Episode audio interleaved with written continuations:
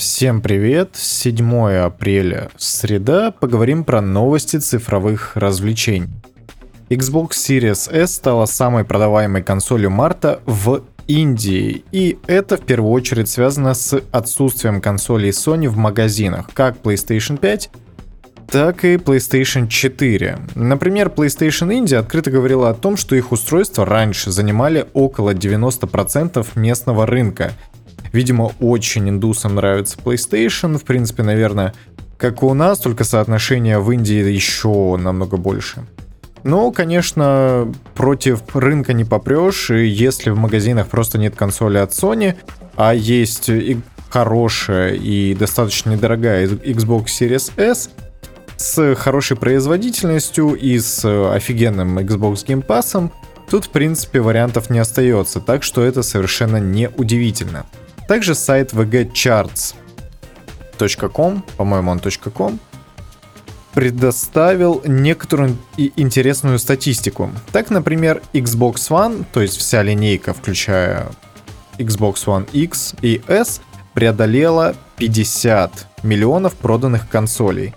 Для сравнения, за тот же промежуток времени относительно, то есть с момента выхода до сегодняшнего дня, PlayStation 4 вся линейка была продана количеством 115 миллионов, миллионов копий, а Nintendo Switch 81,7. То есть, конечно, Xbox довольно сильно отстает. Но важно будет отметить, что все-таки такое расставание, такое отставание, точнее, связано с очень неудачным стартом консоли, а именно Xbox One обычный, он практически по всем характеристикам уступал PlayStation 4.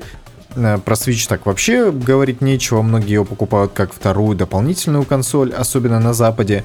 Но Xbox One все-таки сумел набрать обороты ближе к середине и концу поколения, особенно благодаря Xbox One X, который действительно оказался мощной, классной коробкой, на которой идут все тайтлы, которые выходили на консолях в более хорошем качестве, чем на PlayStation 4, как на обычной, ну, с прошкой у них там определенного рода паритет, но тогда уже доказывали, что X намного, не намного, но, по крайней мере, мощнее, чем все консоли, которые были до этого, включая PlayStation 4 Pro.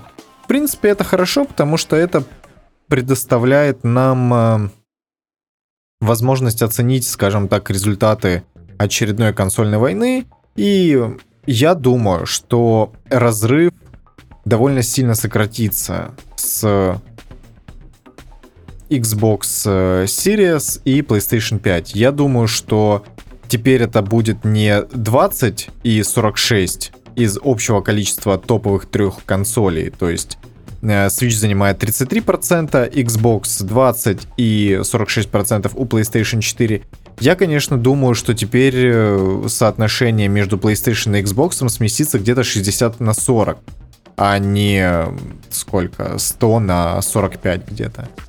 Все-таки последняя новое поколение консолей Xbox встречает намного более удачно и успешно, чем предыдущие. Коллекционер отыскал рабочий прототип отмененной Castlevania Resurrection для Dreamcast. И нашел он это на, соответственно, консоли Dreamcast.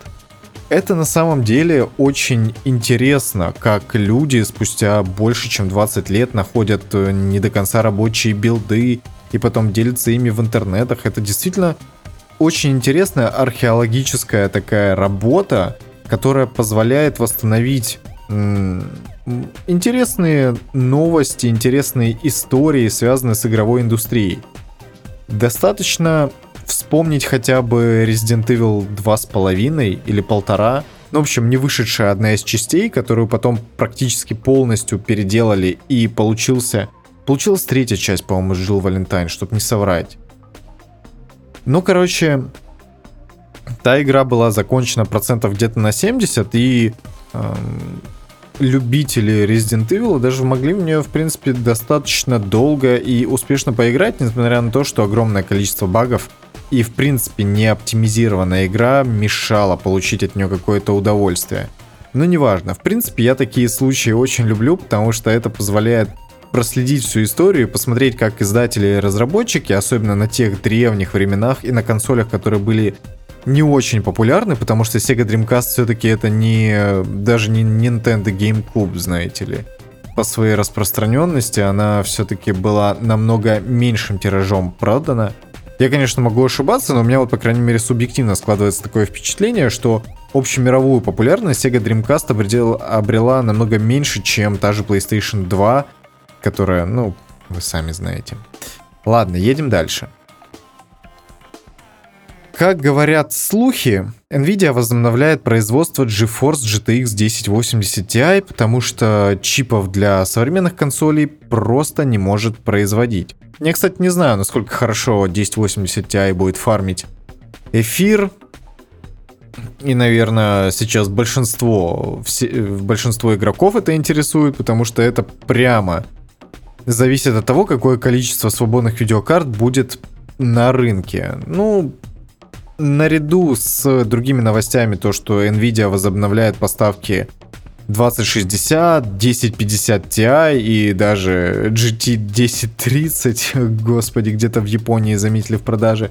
Это, конечно, не вызывает никакого удивления. Все-таки дефицит видеокарт и конская на них цена дает возможность производителю немного развернуться в этом плане и как бы и опустошить свои резервы. Хотя я не знаю, Чипы, наверное, не валялись у них где-то на складе, то есть их, наверное, целенаправленно все-таки производят и производят на тех э, фабриках, которые не поддерживают более современные техпроцессы, которые необходимы, соответственно, для более современных видеокарт.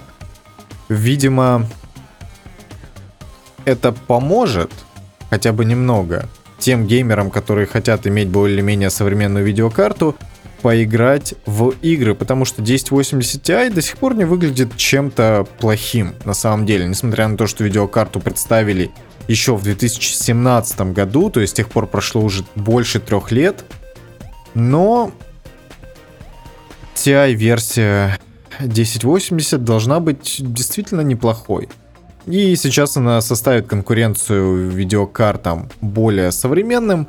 Правда, из более бюджетных, скажем так, сегментов, и она, конечно, не обладает RTX ядрами. Ну что ж, выйдет и выйдет. В принципе, насыщать рынок, видимо, чем-то все-таки надо. Хотя у меня до сих пор складывается впечатление, что это просто лишняя попытка Nvidia срубить бабла на оголодавших геймерах. Вот что-то мне подсказывает, что они, конечно, очень сильно лицемерят в этом плане пытаясь как бы сохранить репутацию чуваков, которые беспокоятся про э, свою core аудиторию, но в то же время бизнес есть бизнес, а бабки майнеры приносят э, Nvidia просто колоссальные. Следующая игра Commandos получила рабочий подзаголовок Origins, и она может выйти в 2023 году, но это не самое интересное в этой новости. Создатели получили грант от немецкого фонда на разработку игры.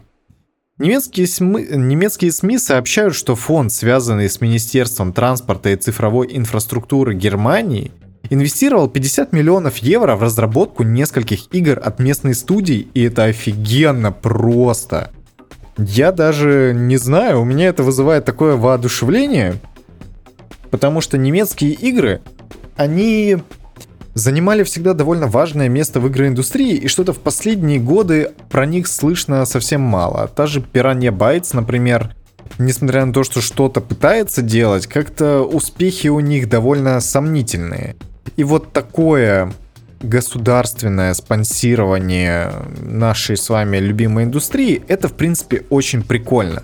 Потому что разработчики ремейка Destroy All Humans получили 2 и 23 миллиона евро – разработчики Desperados 3 получили 2 миллиона евро. И да, большие молодцы, что поддерживают. Короче, это очень хороший кейс. Я надеюсь, что больше государств будут поддерживать независимых разработчиков средствами, потому что даже у нас в стране, например, фонд кино выделяет деньги на кино, и про цифровые развлечения, естественно, никто в этом плане не беспокоится, потому что, ну, разбирайтесь как хотите. Хотя я уверен, это очень сильно подняло бы индустрию в стране и позволило бы миллионам школьникам, которые делают никому не нужные игры в Early Access, отсеяться. И разработчикам, которые действительно могут и хотят, это позволило бы сконцентрироваться на непосредственно производке действительно хороших продуктов. Потому что получали бы они на протяжении, допустим, двух или трех лет по 50 там, или 100 тысяч рублей в зависимости от должности, скажем так, дотационных, что позволяло бы им, э, пускай даже на возвратной основе, то есть они бы заработали денег и вернули. Но тут, конечно, сложно, потому что все-таки есть определенная часть хороших инди-игр, которые проходят абсолютно незаметно, и она никакую кассу не собирает. Но тем не менее. Дай таким разработчикам года два не переживать по поводу того, что им придется завтра есть, а просто разрабатывать какие-нибудь игры, мы бы видели намного больше игр качества того же Loop Hero, и могли бы говорить о том, что индустрия стала с колен. Поэтому я надеюсь, что, к примеру, Германии последуют и другие страны, и это не превратится в какой-то, знаете, одновременно безумный дотационный рынок, где все просто хотят выкачать денег из государства и при этом ничего не делать. Но тут, как обычно, нужны контролирующие органы, а грань между тем, чтобы сесть на ЗПшку и просто выживать, чтобы творить, она как бы очень тонка, на мой взгляд. В Бразилии начали расследование, по итогам которого в стране могут запретить лутбоксы. В расследование попали множество крупнейших издательств, включая Electronic Arts, Activision, Konami, Nintendo, Riot Games, Ubisoft, Tencent, Valve и даже Garena. Garena что-то издает. Хотя, блин, да, недавно была новость о том, что она издала какую-то очень классную игру, потому что Гарена это прям... Это раньше был чисто сервис для того, чтобы можно было в первую доту гонять. Сейчас это уже куда более крупная история но не суть. Я считаю, что страна Бразилия, в которой во фри-то-плейные игры играют 85% населения страны, или скорее 85% геймеров, так будет, наверное, правильнее сказать, потому что 85% населения страны, это я совсем соврал, конечно, прошу прощения. Я думаю, что нужно вносить определенный регуляторный момент в этом всем. Я как бы, в принципе, против лутбоксов не то чтобы что-то имею, по крайней мере, в совсем каких-то фри-то-плейках, но в то же время оно все еще выглядит как безжалостное выкачивание денег из фан-базы. Все-таки игрок должен получить за свои кровно заработанные деньги именно то, что он рассчитывает на них получить. Потому что пускай даже это внутриигровую экономику там бустанет на несколько сотен процентов и вынудит все цены в какой-нибудь конкретной игре на внутриигровые предметы поднимать. Но тем не менее, это все еще более хороший вариант, чем бесконечно, как в казино, вкидывать в эти лутбоксы и надеяться, что тебе дропнется что-нибудь легендарное. Ну, в Бельгии, например, такой закон приняли, и многие игры, если не поотказывались от этой системы, еще в свое время, пару лет назад, когда была шумиха с Battlefront 2, то, по крайней мере, как-то видоизменили всю эту историю или вообще в Бельгии отменили. Так что я считаю, что это первый шаг к тому, чтобы мы наконец-то избавились от этой раковой опухоли на теле видеоигровой индустрии, потому что, ну, Лутбуксы это, конечно, кошмар. Кошмар. По крайней мере, за реальную валюту. То есть, если у вас есть э, система, где вы можете покупать за какие-то коины, которые вам дропаются после каждой катки, условно говоря, то есть мне выпало там 100 внутриигровой валюты, которые я никак больше получить не могу, только играя в игру, и там разыгрываются лутбоксы, тогда у меня претензий вообще нет никаких. Тут именно упор идет на то, что эм, такие вот лутбоксы в играх сравнивают с азартными играми. И люди тратят туда реальные деньги и в итоге получают не весь что. Ну, такое. Да, действительно, это нужно как-то регулировать. Конечно, со стороны законодательства, вероятно, в том числе. E3 в 2021 году пройдет с 12 по 15 июня. В онлайн-выставке примут участие Nintendo, Xbox, Konami, Capcom, Ubisoft Take-Two Interactive, Warner Brothers и Koch Media. Я даже специально сейчас загуглю, кто такие Koch Media и кто у них вообще находится в... А, ну это Deep Silver и Raven's Court. И Warhouse Studios. Ну, в общем, это, конечно, хорошо, но пока еще самые крупные игроки рынка не подтвердили свое участие, потому что издатели вроде Sony, EA, Activision, Blizzard, Sega, Bandai Namco и Square Enix пока еще не подтвердили свое участие, и что, в принципе, немного в моих глазах дискредитирует E3 как э, выставку. То есть раньше она была прям таким масштабным сборником вообще всех-всех-всех, и мы ее ждали, иногда даже смотрели всю ночь, и э, потом обсуждали трейлеры, новые какие-то анонсы. Сейчас, конечно, без всех тех издателей, которые я перечислил, выставка ощущается не так э, комплексно и интересно. Во многом это связано с тем, что теперь каждый издатель считает обязательством иметь э, свое какое-то онлайн-шоу, которое они проводят там раз в два месяца, и уже там анонсируют какие-то новые проекты, рассказывают про последние новости, ну и вот это вот все.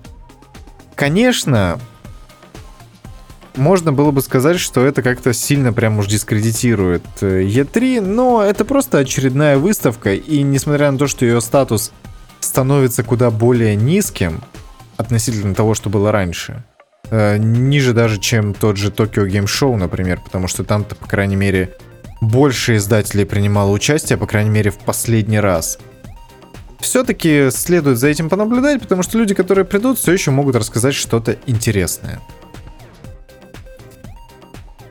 BioWare поделились теми изменениями, которые будут при, приняты в ремастере трилогии Mass Effect. И, разумеется, большинство изменений касается непосредственно первой части, но есть также несколько и общих изменений. Во-первых, один клиент для всех трех игр с общими настройками субтитров и языка. Улучшенный редактор персонажей, э, Предметы оружия из DLC больше не выдаются на старте, их можно получить в ходе исследований или у торговцев. Кстати, это, конечно, позволяет задать очень странный, но в то же время интересный вопрос. А кто-нибудь вообще считал вот эти предметы, которые выдаются за предзаказы или за какие-то DLC в самом начале игры, чем-то балансным. У меня всегда складывалось впечатление, что это должен быть какой-то приятный ништяк, который тебе откроется либо в лейтгейме, хотя его и сбалансировать тогда было бы сложнее, но они и так нифига не сбалансированы, поэтому пофиг. Либо это должно быть просто какой-то приятной фичей, которая, в принципе, э, является редизайном там какого-нибудь стандартного меча, условно говоря. Потому что, например, эм, в том же Mass Effect выдавались довольно сильные спушки в самом начале игры, с которыми можно было пройти достаточно долго, по-моему, по-моему.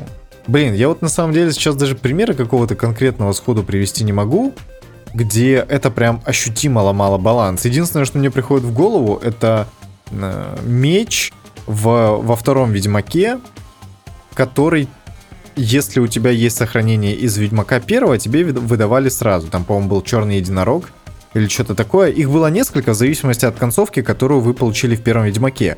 И с ним реально было пройти практически весь флотзам, а то и дальше, потому что это был просто ультимативно сильный меч, но в то же время он был недостаточно сильным и легендарным относительно его силы из первой части. Ну то есть... Э, они вроде бы как хотели наградить игроков, которые поиграли в первую часть и сразу же пошли во вторую, не меняя конфигурацию своего компьютера и сохранив те сейвы, которые у них были в первой части. Но в итоге сломали баланс и как бы весь experience, ну, третьей игры, можно сказать. И в других играх это тоже регулярно встречается. Вы в самом начале открываете какой-нибудь сундук, и в этом сундуке лежат вообще все DLC-шные предметы, которые действительно вам рушат experience на, ну, реально от четверти до третьей игры такое встречается. Я думаю, вы и без меня можете вспомнить, где такое присутствовало. И, конечно, подход этот немного странный. Мне кажется, что нужно как-то иначе придумывать, э, придумать способ награждать игроков. Но вернемся к Mass Effect. Общая система достижений для всей трилогии, нативная поддержка геймпадов на ПК. Боже, как этого не хватало. Чистокровный консольный шутан, в который невозможно играть на геймпаде. Я помню в свое время, когда я хотел перепройти всю трилогию Mass Effect, несколько лет назад, год, наверное, 3 или 4, я от этого отказался исключительно потому, что я не мог играть в нее на геймпаде, а играть не на геймпаде, ну, мне просто было некомфортно, потому что я привык. Так что подобные изменения однозначно хорошо. Также изменили боевую систему Mass Effect 1. Серьезно? Раньше в первом Mass Effect не было бонусов за попадание в голову врагам, потому что здесь, по крайней мере, эту фичу отмечают как изменение в дополнении. Тут немного кошка сходит с ума, не обращайте внимания. Вы, возможно, ее услышите, но надеюсь, что нет. Ну, знаете, изменили Мака во многом, то есть он стал более увесистым, и, наверное, управление стало более приятным, потому что раньше он чувствовался прям как игрушечный. И вот самое большое изменение, которое бросается в глаза и на котором сделали отдельный упор, это система Galaxy War. Помните, в третьей части была такая приколюха, что каждое выполненное задание так или иначе добавляло вам очков э, готовности галактики к вторжению жнецов. И без этого вы не могли получить хорошую концовку без прохождения всех э, вообще возможных квестов именно в третьей части. Помимо этого, вы таким образом могли получить только половину от максимума доступных очков – все остальное добывалось в мультиплеере, и это было просто кошмарное безумие. Мне кажется, что отчасти это была такая система борьбы с пиратами, но она была довольно, ну, раковая, знаете ли. И какое было удовольствие персональное для меня, когда я, играя в третью часть, просто добавил мод, который награду к вот этой готовности галактики просто удваивал. И, естественно, пройдя все квесты, ты получал 100%, и все было классно, вообще потрясающе здорово. Здесь же эту систему добавили ко всей трилогии, начиная с первой части, соответственно. В принципе, параметр готовности к войне в первой части, в которой про войну еще никто не знал и не говорил, это, конечно, немного странно, но если это просто переработанная система последствий от ваших выборов и решений, то это, конечно, ну, менее болезненно. Тут все-таки вопрос в том, как эту историю смогут реализовать. Потому что если это способ растянуть 20 или там 15 часов геймплея первой части, в которой играть было тяжело, скажем так, потому что она, конечно, не очень увлекательная, и вас заставят просто проходить бесконечное количество одинаковых квестов по коробкам, каким-то одинаковым абсолютно, ради того, чтобы получить хорошую концовку во всей трилогии, это, конечно, боль, уныние и кошмар. Если смогут это как-то оптимизировать э, таким образом, что просто наследственность из части в часть будет немного видоизменять игру и как бы добавлять невидимые очки, ну, это типа окей. Опять-таки, посмотрим на реализацию, но звучит это не очень хорошо, откровенно говоря. Но зато теперь наконец-то убрали привязку к мультиплееру. Теперь не обязательно играть в мультиплеер для того, чтобы получить хорошую концовку. Вот. Что там дальше? Последняя новость на сегодня. А, я еще, кстати, пропустил, но Рэнди Пичфорд заявил, что фильм Borderlands, он никак не будет связан сюжетно с играми. То есть это как бы параллельная вселенная, и в принципе я это могу понять, потому что, ну, сюжет игр довольно сложно запихнуть в э, сюжет двухчасового фильма. Но это на самом деле не самое главное, потому что серию Borderlands многие, в том числе отчасти даже я, любят не за сюжет, а за эм, общую атмосферу, за персонажей, за диалоги, за такую вот безумчинку. Я даже не знаю. Перчинку, пускай будет так. За небольшую безуминку. Вот как-то так, что-то у меня голова вообще не варит в это время. И типа, если это сохранят, то типа пофиг и ничего страшного. Сюжет Borderlands это совершенно не то, за что следует цепляться. Также еще представили анимационную адаптацию комикса «Бэтмен. Долгий Хэллоуин». И Трейлер, в принципе, выглядит симпатично, рисовка достаточно интересная, но самое интересное — это то, кто озвучивал персонажей. Бэтмена и Брюса Уэйна озвучил актер Дженсен Эклс, которого все могут знать по сверхъестественному. На Ривера я не знаю, кто это, если честно. Трой Бейкер — это Джоэл Вся Галактика, и не только он там вообще кого только не озвучивал. Трой Бейкер — это один из таких знаковых голосов для игры индустрии, и на самом деле, мне кажется, что это один из первых актеров озвучания, который вообще вот так вот расхайпился. Я отказываюсь Боже, я забыл, как зовут актера, который играл э, Люка Скайуокера, который под последствия озвучивал Джокера, и которого все ставили в пример идеальной вообще озвучки персонажа в видеоигре. В общем, я думаю, вы сами вспомнили. Так что, ну, сериал выглядит симпатично, и для меня самое главное то, что он получит возрастной рейтинг R, потому что мультфильмы для взрослых — не в плане хентая, это всегда хорошо. Взять ту же хотя бы Харли Квин. Достаточно классный и потешный сериал, который обладал рейтингом R и пускай на полную его не отрабатывал, тем не менее выглядел достаточно хорошо.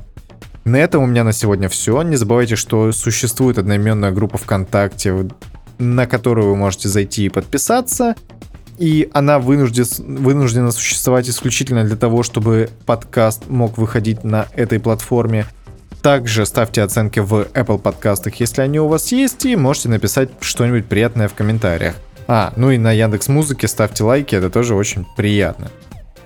Все в зависимости от того, где вы предпочитаете подкаст слушать.